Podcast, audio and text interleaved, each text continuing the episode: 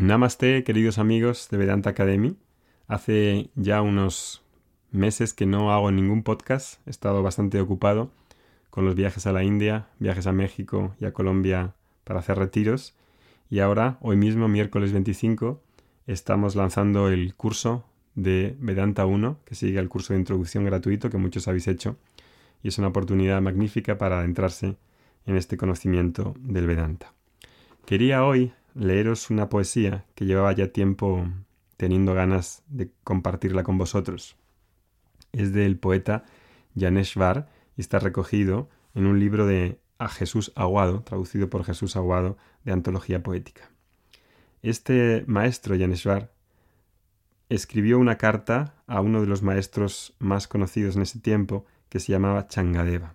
Voy a leeros lo que dice en la introducción a este poema. Changadeva quizás el maestro más famoso de su tiempo, se moría de ganas por conocer a Janeshvar, de cuyas virtudes espirituales le habían llegado muchas noticias. Sin embargo, temía pedírselo directamente porque eso hubiera supuesto, de alguna manera, un reconocimiento de la superioridad de aquel. Lo que hizo entonces fue enviarle una carta en blanco, gesto que Janeshvar supo interpretar como se le merecía, y a lo que contestó con la carta invitación que incluimos aquí. Changadeva, cuando la recibió, quedó conmovido por la hondura y belleza de la misma, y se puso de inmediato en camino para conocer al jovencísimo sabio. Su encuentro, rodeado de los seguidores de ambos, fue memorable. Changadeva y Janeshvar se entendieron de maravilla, e incluso emprendieron juntos una peregrinación a Benales. Bien, os voy a leer esta carta en dos partes, entonces Hoy os leeré una parte y el próximo día otra. Carta a Changadeva. Saludos al Señor del todo, el que está escondido en el universo invisible. Él es el responsable de que este universo se manifieste, y también lo es de que desaparezca. Cuando Él se muestra el universo, desaparece. Cuando Él se oculta, el universo reluce con fuerza. Sin embargo, ni se muestra ni se oculta, siempre está presente ante nosotros en todo momento. El universo puede adoptar mil y una formas, pero eso no le hace a él diferente ni le cambia. Y eso es exactamente así, porque él es siempre un uno sin segundo. Aunque con el oro se puedan fabricar muchos ornamentos, la esencia del oro nunca cambia. Por esta misma razón, él nunca cambia, por más que el universo lo haga una y otra vez. Las olas que hay en la superficie de un lago no pueden ocultar el agua. ¿Podrá entonces este agitado y multiforme universo esconder el ser? La tierra que hay abajo, que hay bajo nuestros pies, no puede quedar ocultada por la inmensidad del planeta Tierra. De la misma manera, el universo no puede ocultar su inmensidad. La luna, allá arriba, no puede ser ocultada, por el fulgor que alcanza cuando se llena. El fuego no puede ser ocultado por sus saltarinas y crepitantes llamas. Es la ignorancia lo que hace que no coincidan, el que percibe y lo percibido. En verdad, Él es todas las cosas y la causa de todas las cosas. La podemos llamar blusa o camisa, es sólo el nombre lo que cambia, ya que está claro que ambas no son sino vestidos de algodón aunque hay muchas clases de vasijas con muchos colores diferentes, cada una de las cuales es denominada de una manera, todas están hechas de barro.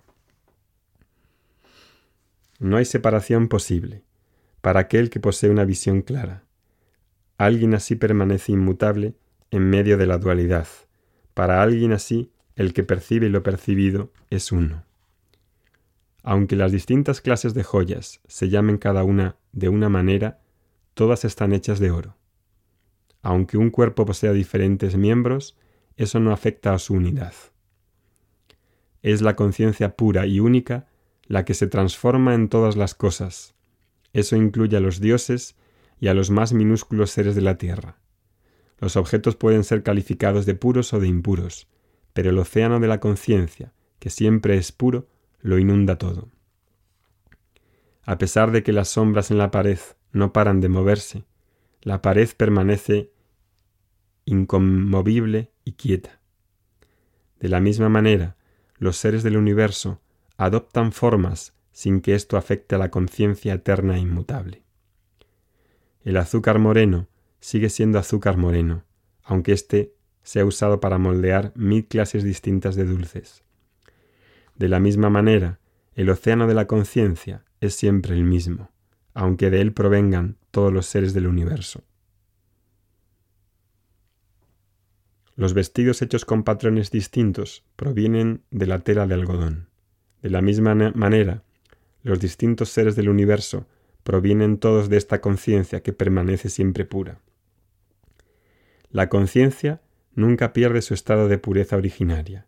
A la conciencia no le afecta ni el sufrimiento ni la alegría. Incluso a veces, aunque sea de pronto consciente de sí misma, eso no perturba su unidad ni su condición. El mundo que es percibido surge e intenta atraer hacia sí al que percibe, sin caer en la cuenta de que hasta los rayos del sol no son sino un reflejo de su eternidad. Este mundo perceptible procede de sus puras y divinas profundidades. El que percibe, lo percibido y el acto de percibir, esta es la eterna triada de lo manifestado. Es un carrete enrollado con fuerza, no puede saberse dónde comienza y dónde acaba el hilo. El hilo está tan bien atado que nada puede perturbar su unidad. Más allá de la triada del que percibe, lo percibido y el acto de percepción, una conciencia pura y originaria reduce y centellea deliciosamente sola. A pesar de que nunca deja de existir, solo es vista cuando hay un espejo. Sin esto no habría visión, solo existe la autoconciencia del sí mismo. Sin que esto manche su unidad, se manifiesta gracias a esta triada. Estos son los tres ingredientes que intervienen en la creación del universo perceptible. Cuando lo percibido se manifiesta en el que percibe, el que percibe se manifiesta al mismo tiempo. Los ojos se engañan cuando creen que este mundo es real. Cuando se desvanece el mundo perceptible, ¿qué podrían percibir los ojos? ¿Servirían para algo los ojos si no hubiera nada que ver? Es sólo porque existe lo percibido por lo que puede existir la percepción. Si lo percibido desapareciera del todo, ¿de qué se alimentaría la percepción? Así, los tres se disuelven en la unidad absoluta. Sólo el único existe. Los tres existen en el vacío de la imaginación. Sólo es real la unidad. Todo lo demás es un sueño. Un rostro no sufre deformaciones hasta que se enfrenta a un espejo. Antes de eso, su aspecto y su color son puros y verdaderos. Pero ¿qué diferencia cuando se mira en un espejo?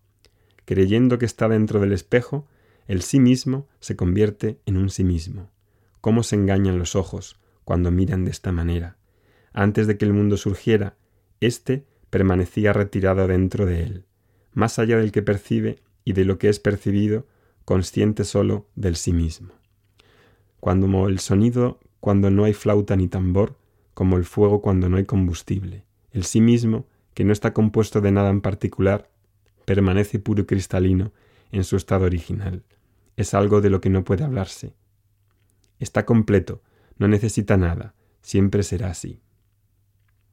Lo voy a dejar aquí. La próximo, en el próximo podcast seguimos y probablemente lo continuamos. Espero que os haya gustado. Como habéis podido ver, los estudiantes de Vedanta habéis visto que este tipo de poesía es Advaita Vedanta, ¿no? Es Vedanta.